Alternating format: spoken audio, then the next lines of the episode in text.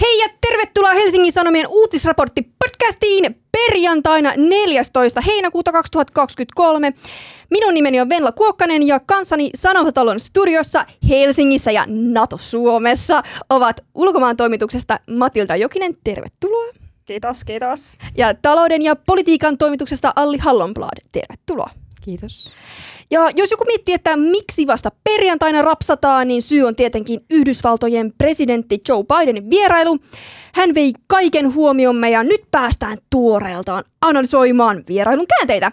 Eli siis tämän viikon podcastissa keskustellaan, yllätys, yllätys, Joe Bidenin vierailusta Suomessa. Lisäksi käsitellään nimimerkki Riikan rasistisia nettikirjoittelu, öö, nettikirjoitteluja ja Vilnan NATO-huippukokousta. Lopuksi vielä hyviä keskustelun aiheita pitkien epämukavien hiljaisuuksien varoille.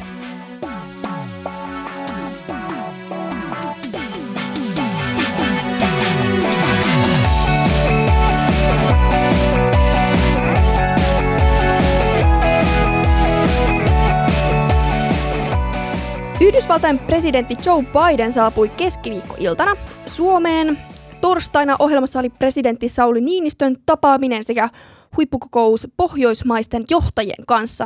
Mm, muilta pohjoismailta paikalla olivat pääministerit, mutta Suomelta tapaamiseen osallistui Niinistö. Torstai-illalla Bidenin Air Force One kohosi taivaalle ja historiallinen hetki oli ohitse. Ja ihan aluksi, niin mitäs tästä kokouksesta jäi käteen tälle poliittisessa mielessä? Oliko tämä pelkkää symboliikkaa? No siis, eihän tässä mitään sellaista niin kuin hirveän yllättävää tullut, eikä varmasti kukaan odottanutkaan, että tulisi. Että kyllähän tätä oli jo pitkään suunniteltu ja Pohjoismaat ja Yhdysvallat on kokoustanut ennenkin ja Suomen vuoro nyt oli. Ja, niin kuin, mutta sitten symbolinen arvo just oli erityisen iso.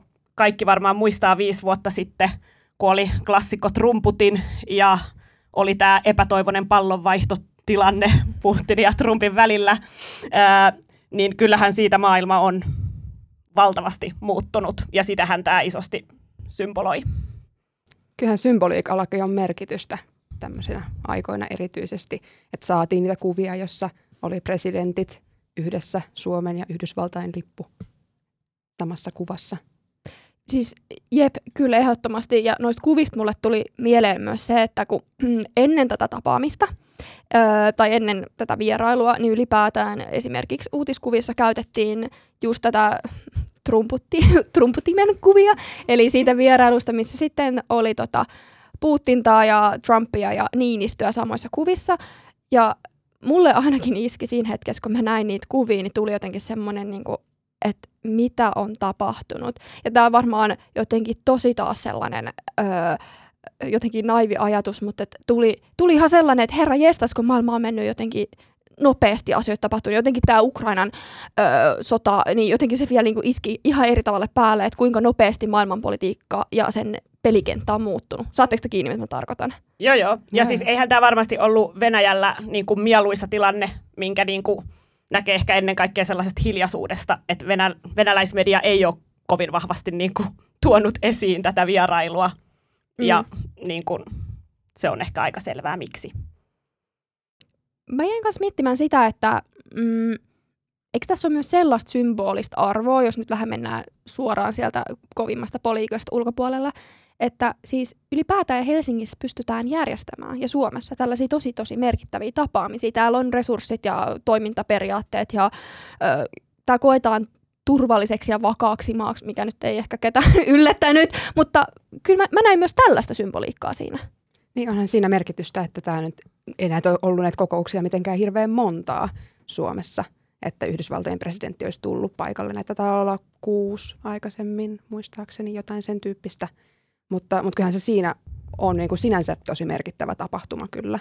Ja nyt, että todella tultiin niin kuin vaan, vaan, mutta mikä ei enää ole vaan, että tavataan niin kuin Pohjoismaiden johtajien ja niin kuin Bidenin kesken, eikä näin, että niin kuin oikeasti sitten päähuomio olisi kuitenkin niin kuin Venäjän johtajan tapaamisessa niin kuin Suomessa järjestetyissä tällaisissa usein sit kuitenkin ehkä se Venäjän johtaja on ollut kiinnostavampi hahmo sit kuitenkin kuin Suomen johto, niin nyt se ei ollut niin. Niin kyllähän se myös viestii sitä, että Suomi on tärkeä kumppani. Niin, ja sitten kun miettii, että oishan, tai et, eh, jos halutaan tavata pohjoismaisia johtajia, niin onhan tässä muitakin pohjoismaita. Että ei se niinku ole itsestään selvää, että se olisi Suomi. Tosin, ö, tosin tässä kyllä on silleen, että näitähän on vuoroteltu, että niin kuin Tukholmassa on jo ollut tällainen niin kuin samantyyppinen kokous, ja nyt tietenkin hän tähän tuli nyt ehkä enemmän kuin edes suunniteltiin symboliikkaa, kun Suomi on tuore NATO-jäsen, ja niin kuin kaikki tämä, niin se niin kuin kaikki symbolismi vahvistui, mutta että tavallaan ilman tätä NATO-jäsenyyttäkin ja näin, niin olisi ehkä ollut Helsingin vuoro jo. Joo, toi oli hyvä pointti. Joo, tässä, tässä ehkä itse kukin haluaa nähdä symbolisia viittauksia enemmän kuin tota, itse ö, symbolismin ajan runoilijat aikana, jos, jos sille linjalle lähdetään.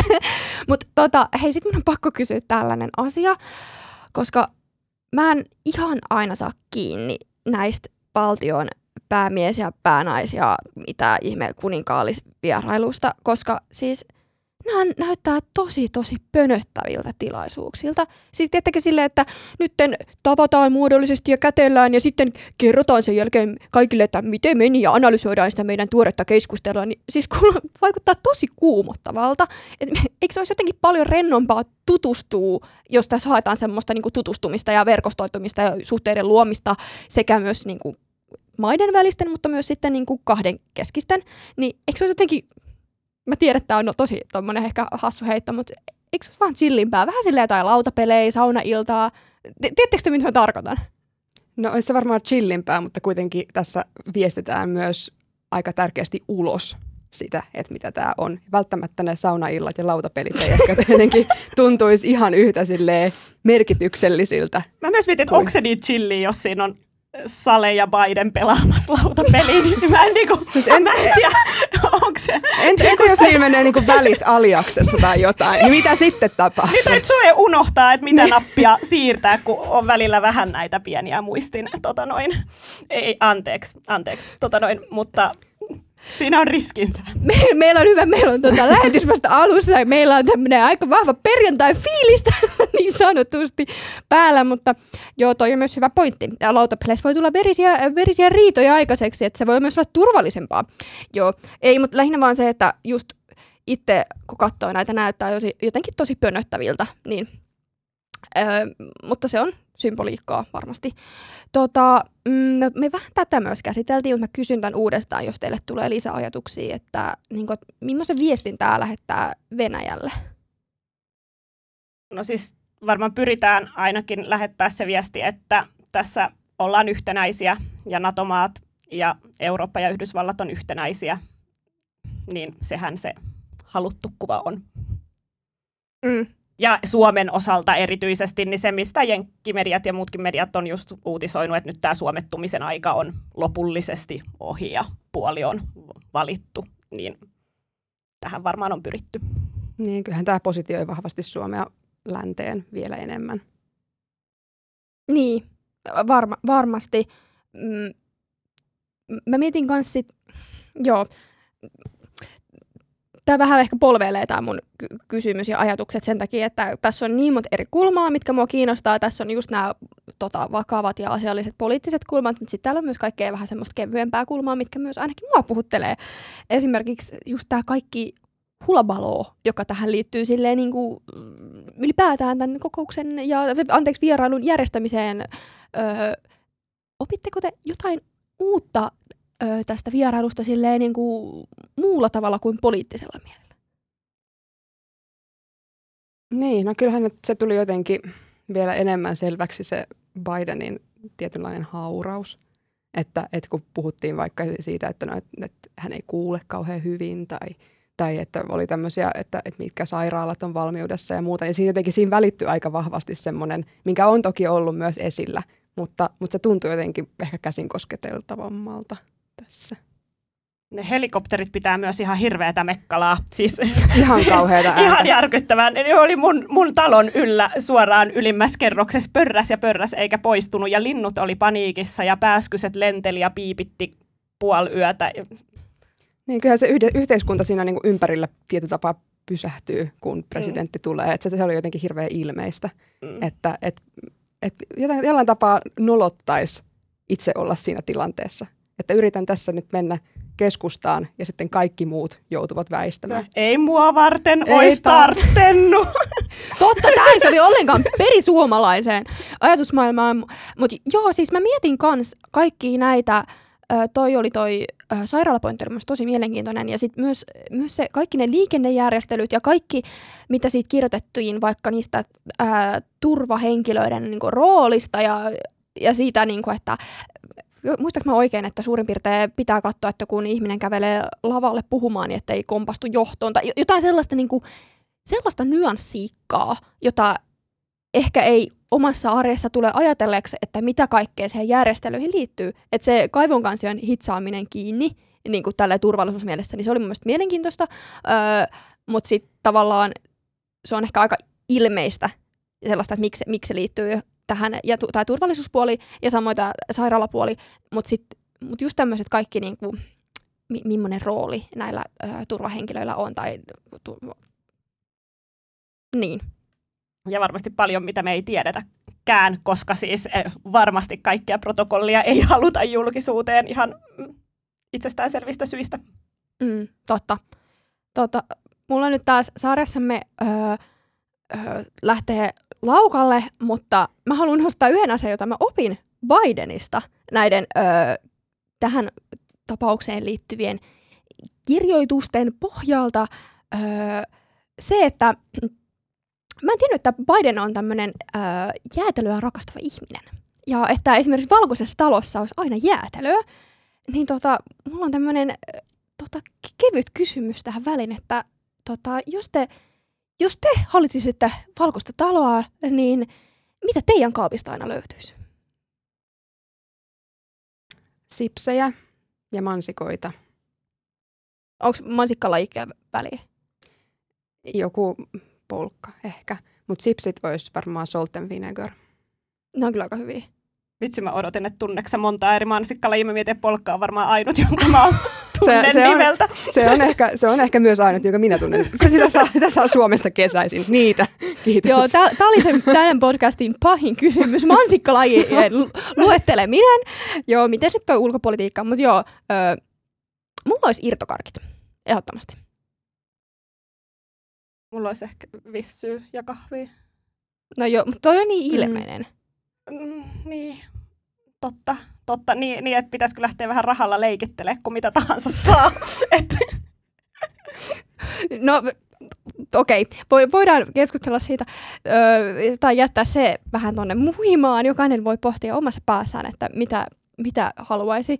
Tota, mä huomaan, että mulla on nyt oikeasti niin perjantai-fiilis, että mulla lähtee aivan ajatukset laukalle, ja mä en enää osaa kysyä tähän aiheeseen myöskään mitään, mitään järkevää. Öö, tuleeko teille jotain mieleen, mitä te haluatte kommentoida tähän asiaan?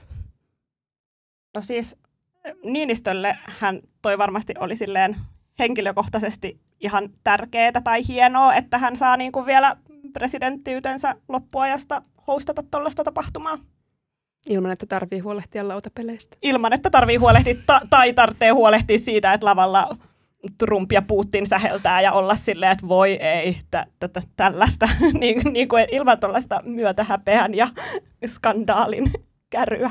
Totta, voisiko tämän ajatella, että no Niinistö on ehkä tämä hänen arvovaltansa ja mikä kaikki kansansuosionsa, niin onko tämä, no mä käyttäisin sanaa viimeinen niitti arkkuun, mutta silleen positiivisessa mielessä. Mä en tiedä, voiko sitä käyttää, ei varmaan voi. Mutta se kuulostaa te... aika pahalta. Se kuulostaa tosi tällaisen... pahalta, joo, mutta se, okei, okay, tämä sama symboliikka, mutta käänteisesti. Eli sellainen, että jos joku on häntä jossain kohtaa vielä epäillyt, niin onko tämä niin kuin se viimeinen tota, todistus, että hän on todellinen valtion päämies.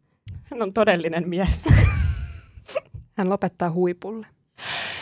Tämä oli se just mitä mä hain. Kiitos, kiitos. Kyllä, juuri näin. Yes. Mutta tosiaan, mä, mä oon jo menossa meidän seuraavaan aiheeseen, mutta olemmeko valmiita siihen? Mennään, mennään. Mennään siihen. Yes, eli tota, Valtionvarainministeri ja perussuomalaisten puheenjohtaja Riikka Purraan on viimeisen viikon aikana kohdistunut runsaasti kritiikkiä. Jussi halla on Skriptablogin vieraskirjaan kirjoittanut nimimerkki Riikka, ja hänen rasistiset ja väkivaltaan viittavat kommenttinsa nousivat julkisuuteen. Mm, Riikka Purran katsotaan olevan nimimerkki Riikan takana. Kyseiset tekstit ovat noin 15 vuotta vanhoja.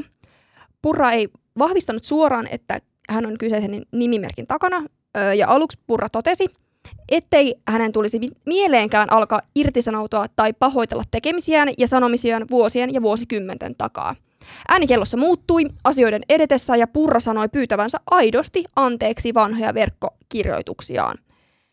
Nyt tilanne on eskaloitunut siihen, että oppositio vaatii eduskunnan istuntotauon keskeyttämistä. Just tänä aamuna on tullut vielä tuoreimmat tiedot.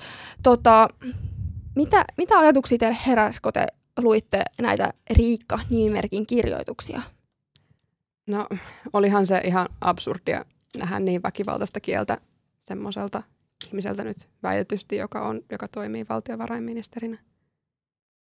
Siis nehän on ihan hävyttömiä ja törkeitä tekstejä ja sen takia onkin kiinnostavaa, että tässä pahoittelussa on keskitytty niin kuin siihen, että on käytetty vääriä sanoja ja siihen verbaliikkaan, koska siinä niin kuin, vaikka kaikki sanat niin kuin käännettäisiin kauniiksi, niin se sisältö on ihan järkyttävä.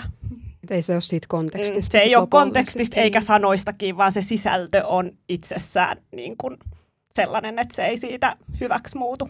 Ja näitä on puolusteltu sillä, sillä, että siitä on 15 vuotta, mutta eihän se kieli ole silloinkaan ollut ok. Toi on ihan totta. Ja itse asiassa ää, nämä ei myöskään ole kaikki 15 vuotta vanhoja. Tai täältä nousi esiin nimittäin myös tällainen sitten, kun näitä alettiin tonkimaan. Tämä löytyy sitten Purran omalta verkkosivulta vuodelta 2019. Ö, suora sitaatti. Pääkaupunkiseudulla kävelee tunnistamattomia mustia säkkejä, jotka tunnistaa ihmisiksi vain siitä, että ne yleensä vetävät perässään pieniä ihmisiä. Espoolaisessa kirjastossa yksi musta säkki asettelee kirjoja hyllyyn. Kirjastossa meidän hyvinvoinnin ja tasa-arvon instituutiossamme. Sitaatti kiinni. Ja tämä on tämä kyseinen kohta ei edes ole, niin kuin, tämä on aika lievää siitä, mitä siellä muuta on ollut. Ja aika, aika sanattomaksi vetää suoraan sanottuna.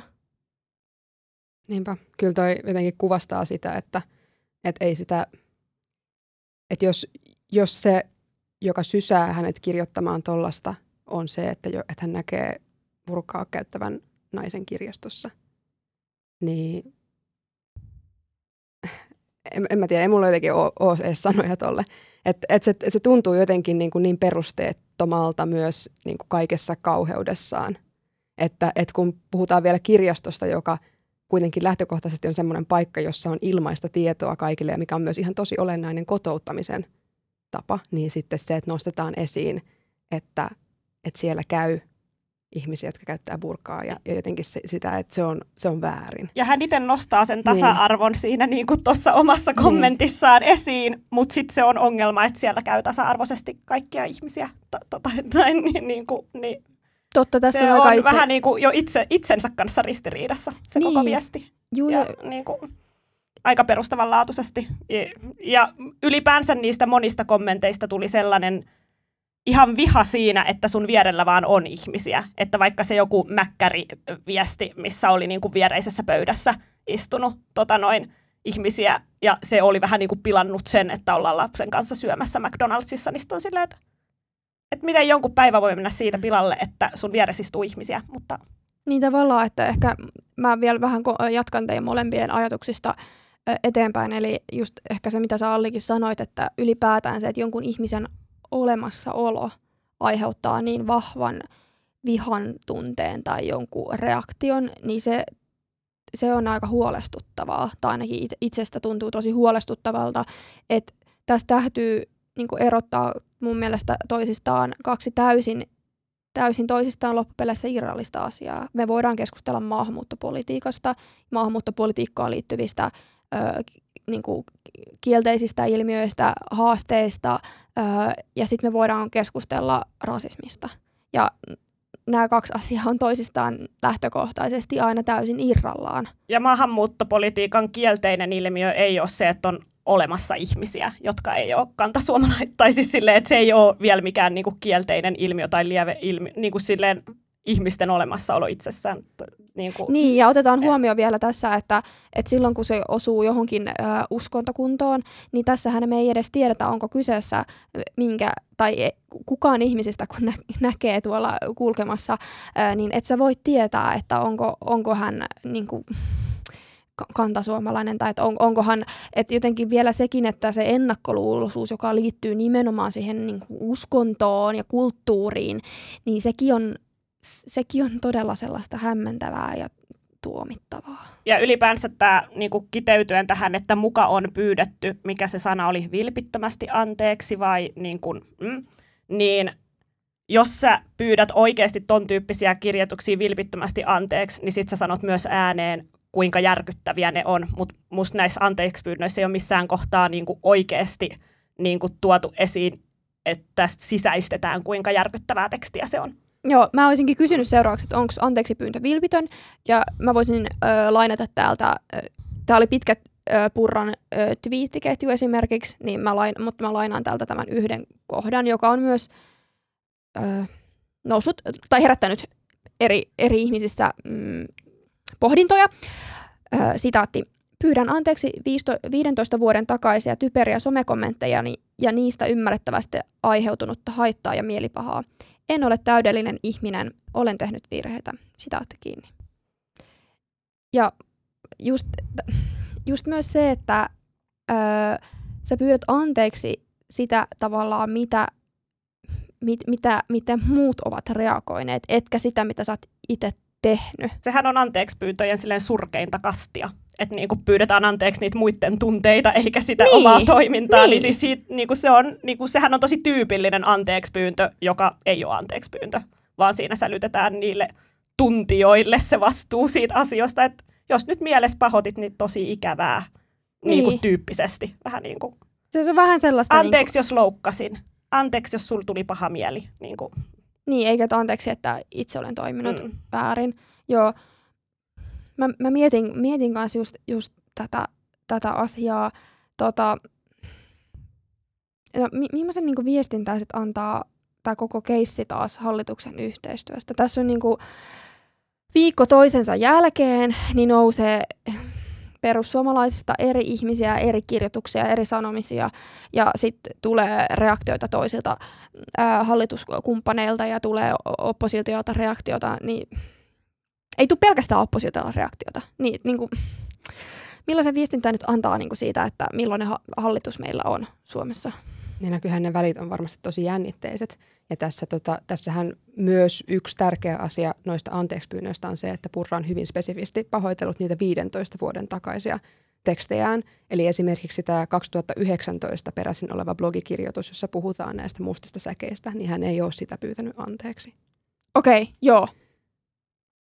Et, joo. Et siinä, siinä on niin kun, tällä, tällä hetkellä, tai tuli juuri tämmöinen uutinen siitä, että, että RKP meinaa kokoontua ja keskustella asiasta. Ja, niin kuin, että kyllä, kyllä se on hirveän jännitteinen se hallituksen tilanne.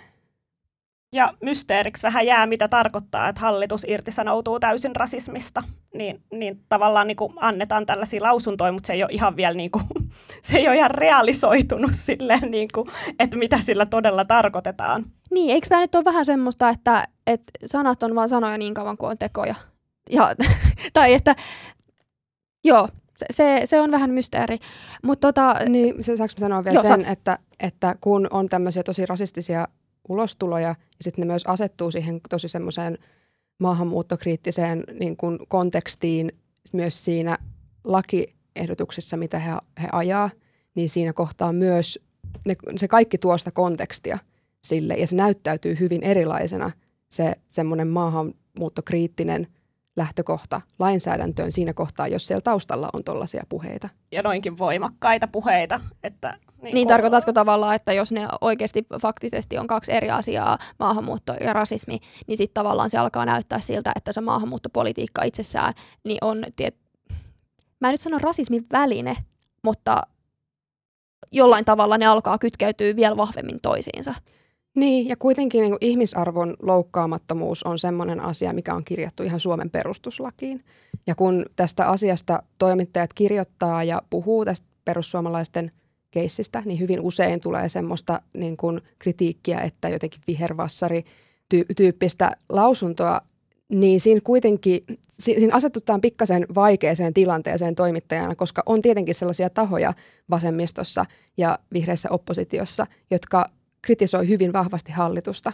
Ja sitten on media, joka kritisoi hyvin vahvasti hallitusta, mutta nämä tahot kuitenkaan ei ole samat. Ei missään nimessä. Ja just ehkä taas kerran hyvä muistuttaa se, mitä on aikaisemminkin muistutettu, että media on tietyllä tavalla aina se, media on aina oppositio. On hallituksessa kuka tahansa. Media aina haastaa vallanpitäjiä, oli ne sitten poliitikkoja tai yritysjohtajia tai mitä tahansa muuta valtaa käyttäviä tahoja. Eli me, media ei, ei asetu kenenkään puolelle. Ja kun suomalainen yhteiskunta on demokraattinen ja sitoutunut myös kunnioittamaan ihmisoikeuksia ja sitten käytetään kieltä, joka selvästi pyrkii jollain tapaa kumoamaan tietty, tietyn ryhmän ihmisoikeuksia tai ainakin semmoista loukkaamattomuutta, niin siinä kohtaa median täytyy kyseenalaistaa semmoisia asioita. Mä voisin nostaa täältä pari, pari asiaa, koska mä, tota, ei ole puhuttu näistä konkreettisista ilmauksista lukunottamatta näitä mustia säkkejä. Ö, tekee ilkeitä, ilkeitä tota, nostaa näitä esiin, mutta samalla tavalla kuin esimerkiksi kun ollaan käsitelty Junnilaa, niin jotta ei tämä menisi nimenomaan tällaiseksi, että miksi nyt, miksi nyt yleisellä tasolla täällä kritisoimme ja miksi nostamme sen esiin, niin täytyy myös nostaa muutamat konkreettiset esimerkit. Niin tota, esimerkiksi tällaiset kaksi sanaa kuin mokkakikkeli ja turkkilaisapinat, niin näitä, näitähän ei voi millään tavalla selittää millään muulla kuin rasismilla. Joo, ja kun tuosta on just käyty sitä, että en ole täydellinen ja välillä kiukuspäissä lipsahtaa, niin kiukuspäissä lipsahtaa vaikka niin kuin kirosanoja, mutta kiukuspäissä ei kyllä pitäisi lipsahtaa tollaisia termejä, jos ei niin kuin, siis et ei noit, tai en tiedä missä nykyään eletään, mutta niin kuin, et mun mielestä noit ei noi ole normaaleja sellaisia niin kuin kirosanoja, jotka kiukuspäissä lipsahtaa, vaan kyllä tuossa on niin kuin enemmän. Ja lipsahtaa niin kuin nimenomaan kirjoitetussa muodossa. Niin, et, et, et se, siis silloin on, niin kuin, kyllähän se osoittaa syvempää ajattelu, niin kuin rasistista ajattelua, jos tollainen on se termistö, mikä lipsahtaa. Ja kuitenkin kun kyseessä on valtiovarainministeri, niin myös semmoinen ihan pohdinnan arvoinen aihe on se, että, että nythän tota, Valtonen ää, joutui pyytämään Turkissa anteeksi nimenomaisesti näitä, näitä sanoja, mitä käytit. Ja voi pohtia, että haluuko esimerkiksi kukaan afrikkalainen poliitikko niin kuin tavata purraa, poseerata hänen kanssaan yhteiskuvissa. Niin kuin, mitä, mitä, minkälaisia vaikutuksia tällaisilla asioilla on ulkopoliittisesti? Ja se on ihan kiinnostavaa nyt, kun on tavallaan, käydään tällaista kamppailuja, kamppailua vähän niin kuin, että kuka voittaa vaikka tiettyjen Afrikan valtioiden sydämet puolelleen tässä niin kuin Ukraina-Venäjä-asettelussa, niin Suomen hallitusohjelmassa plus sitten yhdistettynä, että millaista kieltä niin kuin johtavat poliitikot on käyttänyt, niin ne yhdistelmässä ei kyllä mitenkään edistä sitä, että niin kuin meitä voitaisiin siellä arvostaa ja nähdä sellaisena niin kuin hyvänä kumppanina. Ja se nimenomaan niin kuin boostaa sitä tai avaa Venäjälle enemmän ja enemmän sellaista tietä niin kuin taas voittaa sydämiä puolelleen, missä Venäjä on ollut aika taitava siellä. Ja Eurooppa ajoittain aika huono. Ja tällainen, tällaiset korostaa sitä, missä Eurooppa on epäonnistunut niin aika rumalla tavalla. Mun mielestä äh, just toi oli tosi, niin kuin molemmat mitä nostitte esiin, oli tosi olennaisia asioita sen suhteen, että just helposti voi tulla sellainen illuusio, että sisäpolitiikka on pelkkää sisäpolitiikkaa, mutta nythän tässä on käynyt ihan selvästi niin, että ö, Suomen sisäpolitiikasta on tullut myös osa ulkopolitiikkaa. Eikö, eikö tämän voi ihan pohtia, tai ainakin niin kuin, sillä on, se ei enää rajaudu pelkkään sisäpolitiikkaan, sanotaan näin. Esimerkiksi öö, mä haluan nostaa esiin täältä, miten, miten näistä Riikka-nimimerkin kirjoituksista on ulkomailla uutisoitu. Ja siis esimerkiksi Politico, BBC, New York, New York Times, Guardian, niin kaikki näistä on kirjoittanut aiheesta. Ja sitten kun lukee näitä ulkomaisten medioiden uutisia tästä tapauksesta, niin totta kai ne, näyt, siis ne näyttää aivan hirveiltä.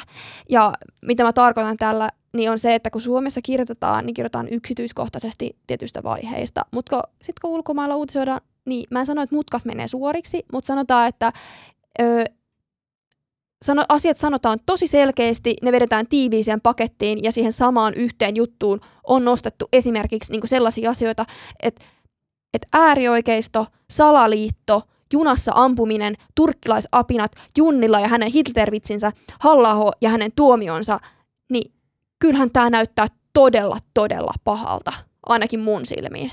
Joo, ja kyllä tähän tämmöiseen ulkopoliittiseen kontekstiin onkin keskitytty tosi paljon – ja se on, se on varsin olennainen asia. Ehkä semmoinen, mikä sitten niin kuin helpommin jää myös sitten siitä kaikkein keskeisimmästä valosta on se, että, että on myös kyse monien suomalaisten turvallisuuden tunteesta ja ihmisarvosta. Et esimerkiksi Hesarissa oli, oli juttu, jossa Suomen somalialaisten liiton puheenjohtaja kertoi, että osa somalivanhuksista ei uskalla lähteä kotoaan. Hmm. Se on ihan järkyttävää. Ja just se, että kun puhutaan tästä huonosta maakuvasta, mikä on totta, että huonontaa tällaiset asiat maakuvaa, mutta sitten voi myös kysyä, että halutaanko me kunnioittaa ihmisarvoa siksi, että me halutaan asua maassa, missä kunnioitetaan ihmisarvoa, vai siksi, että meitä moititaan, jos me ei sitä kunnioita. niin se, se on myös niin kuin Joo, joo, siis hyvä pointti, että totta kai niin sisäpoli- sisäpoliittiset asiat ja erityisesti just ne Suomen sisäiset asiat on ne ensisijaiset asiat, mutta mä haluaisin vielä, mä en halua lähteä vielä liikaa, tota, mä haluan pysyä vielä siinä ulkopolitiikassa, ja meille ehkä on tosi selvää, miten esimerkiksi journalismi toimii, niin nyt Matilda, voiko sä vähän avata, että miten ulkomaan toimitus toimii?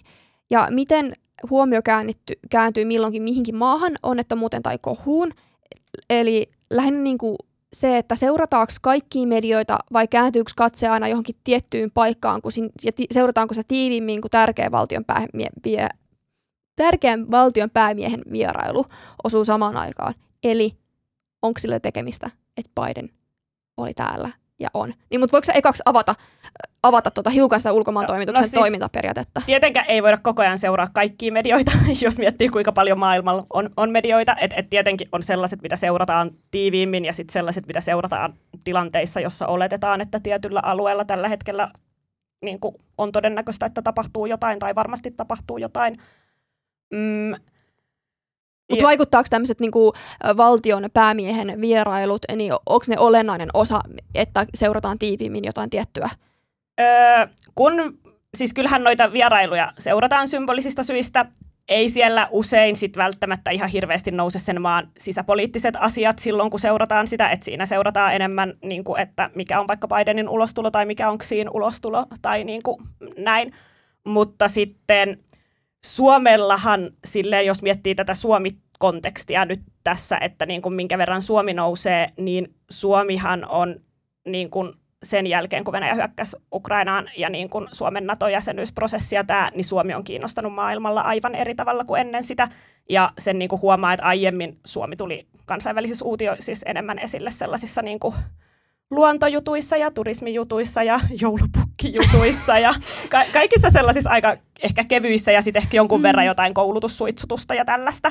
Mutta nyt, niin kuin, nyt viimeisen reilun vuoden aikana niin on ollut tosi paljon niin kuin Suomen puolustuspolitiikasta ja ulkopolitiikasta, että Suomi on vähän niin kuin ollut tällaisen tarkkailun kohteena verrattuna aiempaan, niin ennen tätä hallitusta jo, ja nyt sitten se hyvässä ja pahassa, että kun Suomi on enemmän tarkkailun kohteena, niin jos tapahtuu hyviä asioita, ne saa enemmän huomiota, mutta sitten jos tapahtuu pahoja asioita, niin ne myös kytketään sit silleen, että Naton uusin jäsen heittelee tällaisia rasistikommentteja ja suhtautuu Afrikkaan näin, niin sit se niin kuin. Eli tavallaan mä vielä kysyn sen uudestaan, että onko sillä nyt jotain merkitystä, tai etkö nämä purra, tämä purrakeskustelu nousi just samaan aikaan, kun tämä Bidenin vierailu osui. Onko sillä merkitystä?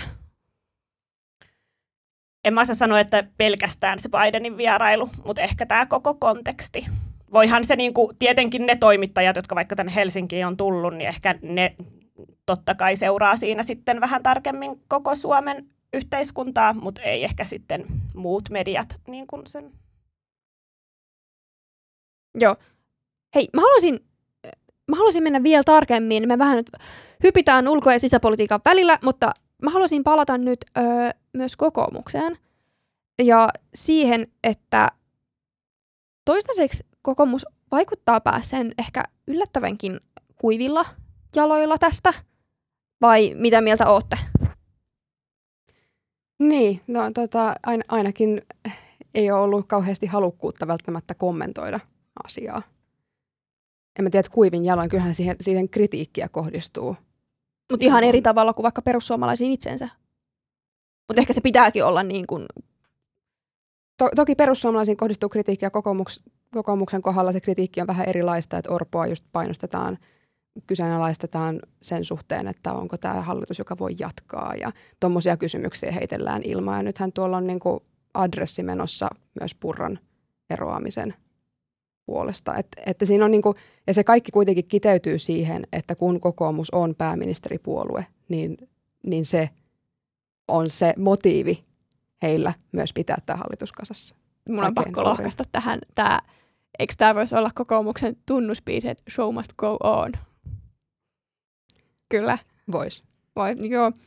Öö, mutta toi, tavalla, se ehkä mä, mitä mä vielä haen, niin missä vaiheessa, vai on, onko tämä tapahtunut jo, mutta et missä vaiheessa tavallaan yksittäisen hallituskumppanin näin raju teksti, ö, tai yksittäisen puolueen ö, useimmat niin kuin asiat, joista nousee tämmöistä rajua ö, tekstiä, rasismia, niin missä mis vaiheesta alkaa vaikuttaa myös tavallaan siihen, että miten ihmiset näkee ne muut hallituspuolueet ja niiden muiden hallituspuolueiden niin kuin, arvot? Onhan se vaikuttanut. Niin, kyllähän se on jo vaikuttanut ihan mm. sel- Ja tietenkin se on sitten henkilökohtaista kullakin, että kuinka nopeasti ja kuinka syvästi kehenkin vaikuttaa, mutta siis varmasti on jo nyt vaikuttanut. Kyllähän RKPstä ja kokoomuksesta on molemmista eronnut myös ihmisiä ja on myös ollut paljon semmoisia vanhoja kokoomuslaisia, liberaaleja kokoomuslaisia, jotka on kyseenalaistanut, että mikä tämä puolue on. Ja se on ihan selvää, että kokoomus on muuttunut puolueena. Kyllä. Hei, sitten, sitten vielä, me ollaan nyt tosi vahvasti keskitytty ö, tämän rasismin ja tuomitsemiseen. Nyt pitää hetken aikaa ottaa taas se, se täysin eri, eri hattu päähän, ja mä en nyt tarvi, tarkoita sitä, että nyt tota, aletaan tässä leikkiä rasisteja, en missään nimessä, vaan nyt mä tarkoitan sitä, että ö, tästä voi olla tästä kirjoittelusta ja näistä kertaa toisensa jälkeen nousevista kohuista, niin voi olla hyvin erilaisia näkemyksiä myös eri puolueiden kannattajilla. Mä mietin sitä, että mitäköhän niin perussuomalaisten kannattajat mahtaa, mahtaa ajatella tästä koko tilanteesta. Niin, no siis perussuomalaisethan on myös hyvin pitkään jotenkin jo pohjustanut sitä, että, että media suhtautuu heihin eri tavalla kuin kaikkiin muihin puolueisiin. Sitä on ollut ihan lähtökohtaisesti vaikka eduskuntapuheissa hyvin vahvasti esillä jo vuosikaudet, ja se on myös ihan tosi yleistä populistipuolueessa noin ylipäätään. Niin kyllä mitä on kentältä kuullut ja tota, lukenut, niin vaikuttaa siltä, että se puhe siitä on kyllä uponnut, että aika moni tuntuu pitävän tätä jonkin tyyppisenä median ajojahtina. On sellainen tietty uhriutumisen mentaliteetti, mikä on aika tuttu aika monesta maasta niin kuin vastaavanlaisissa puolueissa. Tai väärin ymmärrettävyyden leima, että media ja muu maailma on taas ymmärtänyt väärin. Mä mie- siis kyllä, ehdottomasti tämä varmasti, ö, mutta mä mietin sitä, että tämä ei välttämättä ole koko totuus. Mikään kannattajoukko ei ole yhteneväinen loppupeleissä. Ja mä mietin, että alkaako tällaiset myös jollain tavalla ehkä, en mä sano, että rivit rakoilee, koska sitä käytetään äänestäjien rivit, sanotaanko näin. Alkaako äänestäjät miettiä, että, että miten heidän suhtautuminen. Ja ö, meillä oli itse asiassa tosi, tosi mielenkiintoinen juttu tästä, katsotaan kuka sen olikaan kirjoittanut, ö, Oskari Eronen. Ja tässä oli käyty just erityisesti RKPn ja perussuomalaisten kannatusalueilla, koska tässä nyt selkeästi alkaa olla jonkunnäköinen klikki. Ja kysytty ihmisiltä siellä, että niin kuin, mitä ajatuksia tämä herättää ja yritetty nimenomaan hakea niiden puolueiden äänestäjiä ja kannattajia. Niin tota, täällä oli sitten yksi tällainen ihminen, joka kertoo äänestäneensä perussuomalaisia kevään eduskuntavaaleissa ja tota, ö, hän on hän, hän muun muassa tutosi, totesi tässä jutussa niin, että, että hän on niin samaa mieltä ö, perussuomalaisten kanssa monista asioista, mutta et hän, on, hän ei pidä siitä, miten huonosti hänen mielestään ministerien taustat on otettu selville. Mm. Ja toki tämä nyt on, aina voidaan löytää yksittäinen ihminen, joka on puolesta tai vastaan, mutta mun mielestä se, mitä tämän ihmisen ajatus, ajatusmaailma tässä sen kommentissa oli, niin kyllä tämä varmasti voi heijastua laajemminkin. Joo, ja jos parikymmentä prosenttia suomalaisista on äänestänyt perussuomalaisia, niin tietenkin se on hirveän niin kuin, moninainen joukko. Siis ei tietenkään voida olettaa, että tota noin, sen, Juuri kokoinen, sen kokoinen ihmismäärä niin ei koskaan ole silleen, että kaikki ajattelee samalla tavalla tai miettii asioita samalla tavalla. Ylipäänsä ihmisten suhtautuminen, niin kuin, sille myös keskusteltiin, että tavallaan niin kuin, vaikka noin, että miten suhtautuu tuollaisiin nettikirjoituksiin, niin onhan sitä niin kuin, se on totta, että silloin aikanaanhan internet nähtiin tosi erilaisena paikkana, että siellähän kaikki kirjoitteli silleen asioita sellaisella mentaliteetillä, että ne ei tuu tietyllä tavalla julkisuuteen. Että vaikka jossain Facebook-seinilläkin käytiin sellaisia yksityisiä keskusteluja, jotka niin kuin oli tarkoitettu kahdenvälisiksi, mutta siellä ei ollut sitä niin kuin chattipalvelua. Mutta sitten se, se ei taas niin kuin muuta sitä, että toi on aika erikoinen tapa, miten sitä sisältöä on käytetty, mutta tavallaan niin kuin se keskustelukulttuuri oli erilainen niin kuin silloin. Ja joiltain ehkä löytyy ymmärrystä sitä kohtaan myös, mm. vaikka sitten sisällöstä. Kyllä siellä koulun ATK-luokassa aina oli se, että mitä laitat nettiin, se on siellä aina. Kun mulla ei esimerkiksi vielä ollut. Oikeasti? Ei, sitä ei ole ikinä, niin kuin mun yläasteaikaan kukaan ei sanonut, että nettiin jää asiat. Siitä ihan iloisesti pistettiin sinne. Tästä täs tulisi nyt niinku, tota, toinen, ää, toinen Anthem mieleen tota, lauluista, ää, kun me erottiin, sä pistit mut nettiin, se nyt, mutta me tota, jätetään musiikkireferenssit pois ja se nyt on vähän ehkä eri tarina siinä biisissä, mutta mä haluaisin nostaa vielä sen asian esiin, että mitä mulle tuli just tästä ää, jutusta ja tästä äänestäjän kommenteista mieleen, että toki täytyy myös sanoa, että, että se kannatus ja äänestyskäyttäytyminen, niin ne ei välttämättä niin kuin kuule kuitenkaan käsi kädessä. Se, että sä voit samaan aikaan olla pettynyt jonkun puolueen toimintaa, ja sitten sä kuitenkin päädyt äänestämään Jos ei siellä ole sun mielestä parempaakaan. Juuri, niin, juuri niin, näin. On, niin, kuin, mm. niin tavallaan, mutta et ehkä niin kuin se, lisääkö se jonkunnäköistä riskiä johonkin äänesti, e, siitä, että lähtisi toisen puolueen e, niin kuin äänestäjäksi, niin se on ehkä sitten se juttu. Mutta sitten taas toisaalta ehkä tämä myös on sellainen asia, mikä välillä täällä Helsingissä unohtuu. Öö, ainakin itse olen huomannut sen, että välillä unohtuu sen, että sit on myös niin eri kuin on pieniä paikkakuntia esimerkiksi. Ja siellä, siellä ei oikeasti ole aitoa kisaa siitä vaikka, että, että olisi nämä koko Suomen niin puolueen, puoluekartan puolueet käytännössä vaihtoehtona, koska tiedetään, että siellä on vaikka kaksi edustajaa, ja jos sä haluat vaikka priorisoida sitä, että sun, sun lähialueelta se ihminen pääsee, tai siitä, mistä sä oot kotosi, niin siellä ei välttämättä aidosti ole kuin yksi, ehkä kaksi ihmistä, joiden välillä sä päätät, ja sitten ne on mitä puoluetta ne on, jos sä teet äänestyspäätöksen tällä periaatteella. Niin.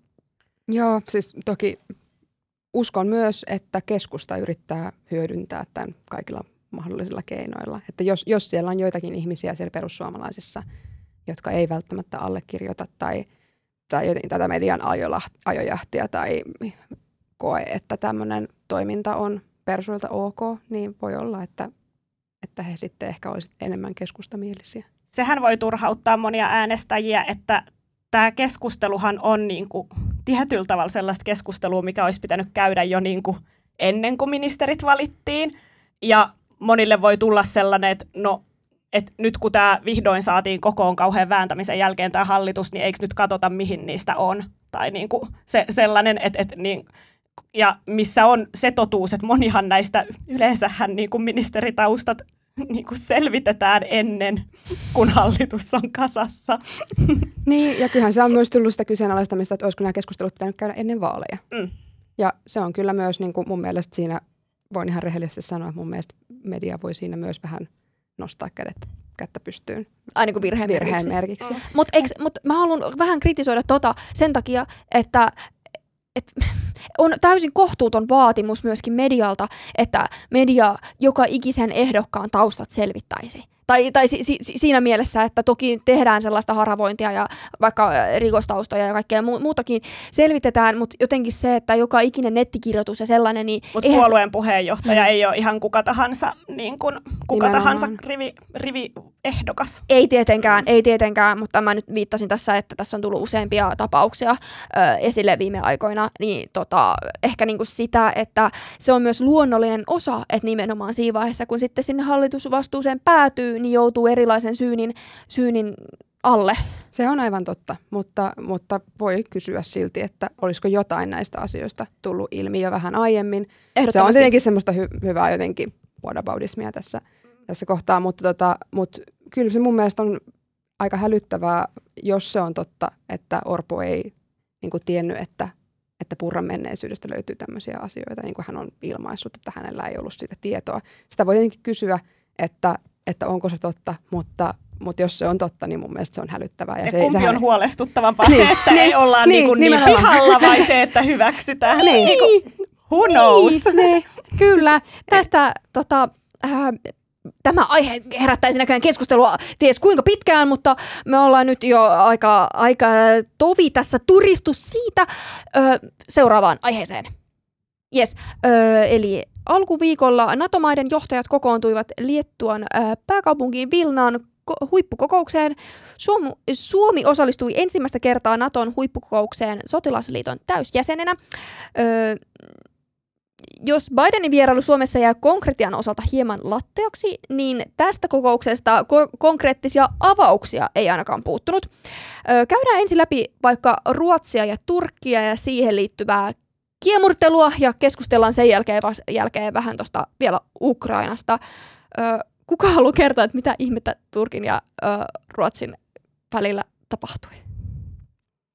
No, Erdogan nyt näytti alustavaa vihreätä valoa, niin kun, tai että lupasi ottaa parlamentin käsittelyyn Ruotsin jäsenasian, mutta ei millään hirveän pikaisella aikataululla. Niin, eikö hän syksystä puhunut? Kyllä, mm. joo. joo. Mun tämä sanavalinta, mitä ihmettä tapahtui, niin tämä liittyy ehkä enemmän siihen ö, tähän yllätykseen, mitä sieltä tuli, että tuli tämä, että Erdogan vaati, että EU-neuvotteluiden avaamista ennen kuin Turkki voisi sitten lähteä hyväksymään tota NATO-jäsenyyttä. Niin, sehän tuli siinä sit vähän ennen Kyllä. Kuin, tota, kuin se sitten sanoi, että, että se voisi ratifioida Ruotsin NATO-jäsenyyden. Se nyt tuntuu jotenkin aivan trollaukselta. Kaikki, kaikki, asiant- kaikki, kaikki, kaikki asiantuntijat oli ihan ihmeissään ja, niin. ja sit se jotenkin ehkä sitten kertoo enemmän niin kuin Erdoganista, että mikä se hänen tapansa toimia on. Se, semmoinen tietyn tyyppinen trollaus. Joo, eihän siinä ole mitään järkeä. Tota, niin. Tai siis silleen, eihän niitä nyt voi kytkeä silleen. No ei voikaan. Niin, no, kaksi se... täysin eri asiaa. Mm. Et se, on, niinku, se kertoo hänestä, että et hän voi niinku, periaatteessa heittää tämmöistä ihan mitä tahansa settiä. Mutta oliko tämä joku tämmöinen sisäpoliittinen heitto vai... Niinku, tää, me ollaan tälle, että ihan itsestään selvää, että ei, mutta mitä? Ja siis kun kyllähän Turkilla on tämä prosessi, tota, sehän ei ole uusi prosessi. Se on vaan niinku jäätynyt prosessi, niin. koska niinku, siis että aikanaanhan oli ihan aito pyrkimys ja kuvitelma, että näin tulisi tapahtumaan ja sitä kohti mentiin.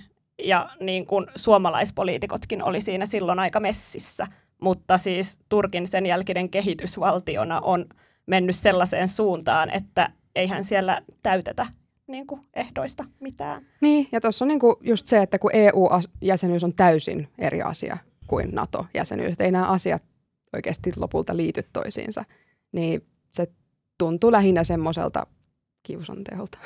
Mutta mä mietin niinku tavallaan sitä, no sä sanoit, että onko tämä trollaamista, mutta öö, mä mietin sitä, että, että jos, jos tulee jotenkin näin järjettömiä heittoja, tai meidän mielestä, tai niin kuin tältä näkökulmasta järjettömiä heittoja, niin siis voidaanko me nyt oikeasti pitää varmana tätä, että Ruotsi pääsee NATOon? Et mistä me,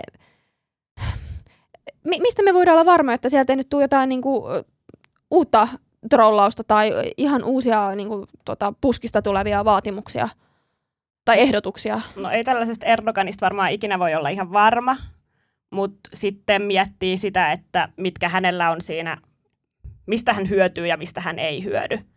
Niin ö, yksi sellainen, millä varmaan on aika iso vaikutus, on miten nyt tämä F-16-keskustelu niin etenee. Ja se on sellainen realistinen, mitä Turkki varmaan on tässä voittamassa.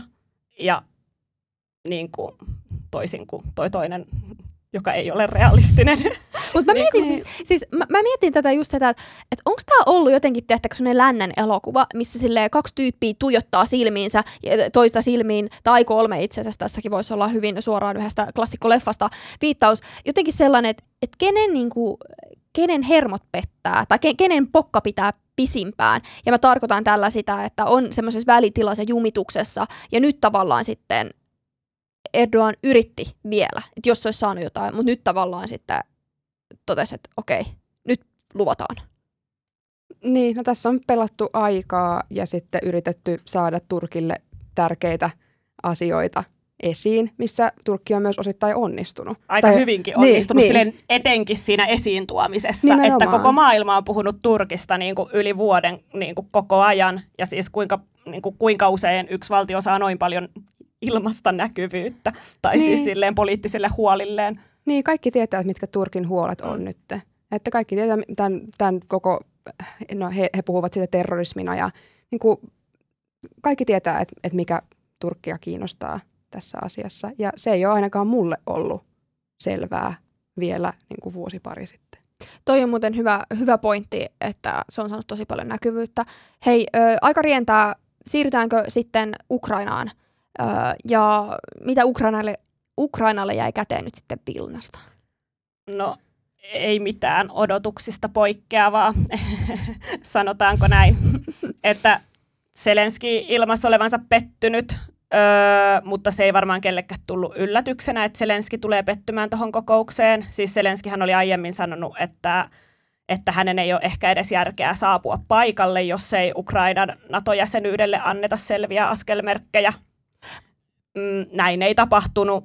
Mm, tämä tuntuu vähän osittain tällaiselta retoriselta peliltä koko tämä keskustelu, koska niin kuin tässä on muka hirveä vastakkainasettelu siitä, että millä tavalla ja millä aikataululla Ukraina päästetään NATOon, mu- mutta kaiken tämän vastakkainasettelun keskellä, niin eihän kukaan NATO-maa ole missään kohtaa oikeasti sanonut, että sotaa käyvä Ukraina otettaisiin NATOon. No kun siis tätä mä just mietin, me Alli sun kanssa keskusteltiinkin tästä jo hiukan ennen kuin studioon päästiin, että siis niin kuin, pyrkikö Ukraina oikeasti pääsemään NATOon niin kuin, nyt heti?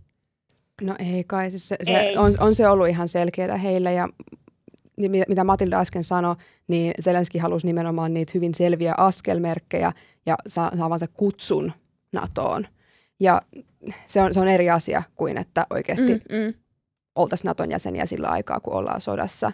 Mutta oli tämä silti tämä Zelenskin toive aika ehkä utopistinen, joku voisi, voisi sanoa näin, mutta hän on myös sisäpoliittisesti tosi vaikeassa tilanteessa tuommoisessa, kun, kun maa käy sotaa ja kun odotetaan hirveän paljon ulkomaisilta kumppanimailta. Siis tämä on varmaan kaikki osittain sellaista niin kuin peliä, mitä Selenski on joutunut tässä käymään koko sodan mittaan, missä se samaan aikaan vuorotellen osoittaa kiitollisuutta ja vuorotellen osoittaa epätyytyväisyyttään ja balanssoi sen välillä, että se ei ole liian epätyytyväinen eikä liian kiitollinen niin kuin maksimoidakseen niin kuin tulevan tuen ja aseavun, koska niin kuin ylipäänsä ne selvät askelmerkit – niin nehän jäisi väkisin hirveän hähmäselle tasolle, kun se aikataulu, missä aikataulussa sota loppuu, millaisiin ehtoihin sota loppuu, kuinka vakaa Ukraina on sen jälkeen, mikä on Venäjän ja Ukrainan niin kuin,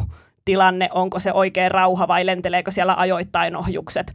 Mm, se on kaikki niin epäselvää, että tavallaan selvien askelmerkkien antaminen on väkisin pelkkää retoriikkaa, jos sellaiset annettaisiin. Niin ja sen huomaa nyt tässä Ruotsin keississä tosi hyvin, että kun tarvitaan kuitenkin kaikkien niiden NATO-maiden hyväksyntä myös, niin sekin asia voi lopulta pitkittyä. Et jos oli noin Niin. epäennakoitavaa, miten maailman vakain maa Ruotsi pääsee NATOon, niin m- Mm. miten sitten voidaan antaa niinku tarkkoja lupauksia maasta, jonka tilanne on ihan hirveästi hankalampi?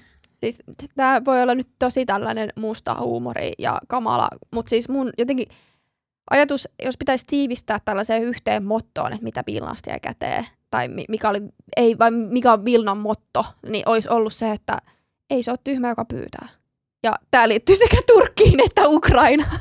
Eli jokaisen maan myös tehtävä on puolustaa niin kuin sitä, tai ei, ei niin kuin sotilaisesti puolustaa, vaan siis tarkoitan sillä, että sitä mitä he ajaa omia asioitaan myös. Ja ei kukaan muu sitä aja loppupeleissä kuin he, se maa itse, niin vaikka ehkä meistä välillä tuntuisi jotenkin epärealistisilta nämä tota, EU- ja äh, EU-heitot ja sitten tämmöiset, niin kuin, voisiko Ukraina päästä nyt NATOon tyyppiset keissit, niin mun, mun mielestä ne liikkuu myös ihan selkeästi tähän kuvioon.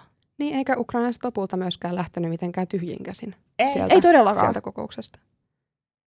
Et kuitenkin niin kuin ehkä, ehkä yksi semmoinen selkeä asia esimerkiksi on se monivuotinen tukiohjelma niiden asevoimien modernisoimiseksi, joka sitten kuitenkin siirtää sitä kohti niitä NATO-asevoimia, helpottaa sitä mahdollista NATO-jäsenyyttä tulevaisuudessa, koska kuitenkin yksi semmoinen iso edellytys NATO-jäsenyydelle on se, että voi osallistua Naton operaatioihin, johon Ukrainalla tällä hetkellä ei ole kapasiteettia.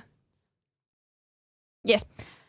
Hei, sitten, sitten, sitten, kun te viikonloppuna lähdette vaikka vaeltamaan Nuuksioon tai jonnekin muualle ja istahdette siihen levähdyspaikan ääreen keittelemään sumppia tai teetä ja, öö, tai jotain muuta matkan rasittamaa kehoanne virkistämään, niin mistä te alatte sitten kanssa retkeilijöille turisemaan? No mä oon lukenut ihan hirveän hyvää kirjaa nyt tässä muutamat viime päivät ja lukenut siitä nyt jo suuren osan. Ja se on tämmöinen Wilhelmiina Palosen romaani nimeltä 206 pientä osaa, joka on julkaistu jo pari vuotta sitten. Ja se on siis ihan, mulla on ollut ihan kylmät väreet, kun mä oon lukenut sitä. Se kieli on ihan superrikasta ja se kuvaa, Oi, kuvaa vaikeita semmoisia näkymättömiin painettuja tunteita. Ja siinä, mä en kerro liikaa siitä, mutta siinä yhtenä kertojana on luuranko. Oi, ihanaa, ihan mahtavaa. Hei, olipa hauska jotenkin kuulla tää, koska mä hänen kanssaan paljon silloin, kun kirja oli kirjoitusprosessissa. Joo, siis avaan sen, että kyllä tunne, tunnen myös Wilhelmiinan, mutta, mutta suosittelen tätä kirjaa ihan, ihan siitä niin kuin, Puhtaasta lukukokemuksesta puhtaasta käsin. luku- Tunnen monia kirjailijoita, eikä kaikkien kirjailijoiden kirjoja suosittele. Nimiä mainitsematta. Osanen tule koskaan suosittelemaan. ei, ei, ei, en tarkoita tätä asiaa, mutta ymmärrätte, mitä tarkoitan. Kyllä. Joo. Hyvä tuoda omat sidoksisuudet esiin myös. Joo. Mitäs Matilda? Ai, ai, ai. Nuuksioon. Niin. Nuuksioonkin, kun pitäisi vielä mennä. Ää, ehkä mä keskustelisin... Mä voisin keskustella herra jestas ensi viikon Espanjan vaaleista. Sulla on aika kovat nämä sun keskusteluaiheet. Prigozhin ja yksinään fil- piknikfiltillä ja sitten vaaleja. Matilda ei lepää. Kyllä. No Nuuksio ei kuulosta levolliselta kohteelta. Mm, se voi olla sitä tai sitten ei ole. Niin, ainakaan ne linnut ei nyt pelästy niitä Bidenin Niin, niin. Bidenin koneet ei ehkä pörrää siellä. Si- Niin. Sinne tulee kyllä välillä niitä helikoptereita etsimään eksyneitä suunnistajia. Miten sinne voi eksyä, kun siellä on niin isot ne polut? Niin. No okei, siitä on pitkä aika, kun mä oon ollut siellä viimeksi. Mä en ehkä nyt lähde tä- tällaista tekemään. Itse voin eksyä Helsingin keskustaan. Joten mikä siinä? Hei, äh, mä oon kuunnellut Yle Areenasta semmoista kuunnelmaa, tai onko se audiodraama vai mikä se onkaan, niin sen nimi on Rakastitko Vesku? Eli tarina Vesamatti Loirin elämästä. Ja äh, en mitenkään varauksettomasti siihen hypännyt, että ah, ihanaa Veskua, vaan mä päädyin tähän sen takia, että mä näin jossain, jossain siis ihan puhtaasti, näin mainoksen, myönnetään, öö, tästä Veskun roolissa ilmiömäisesti toimivasta, tai mainoksia, jossa nä- näytettiin, miten tämä Pyry Kähkönen, ja hän toimii aivan ilmiömäisesti Veskun roolissa. Siis mitä hitsiä? Mä oon vaan silleen, että jos joku, joku on noin talentti ja se joku tuotanto tehdään noin laadukkaasti, niin mun sydän sulaa. Eli näillä, näillä sanoilla sitä kuuntelemaan. Okei, siinä kaikki tältä erää. Kiitos Matilda Jokinen. Kiitos. Kiitos Alli Hallonblad. Kiitos. Minun nimeni on Venla Kuokkanen. Äänen ja kuvan ja kaiken muun mahtavan meille tällä viikolla tekee Tuukka Lindholm. Muistakaa lähettää meille palautetta at uutisraportti ja kuullaan taas ensi viikolla. Moi moi!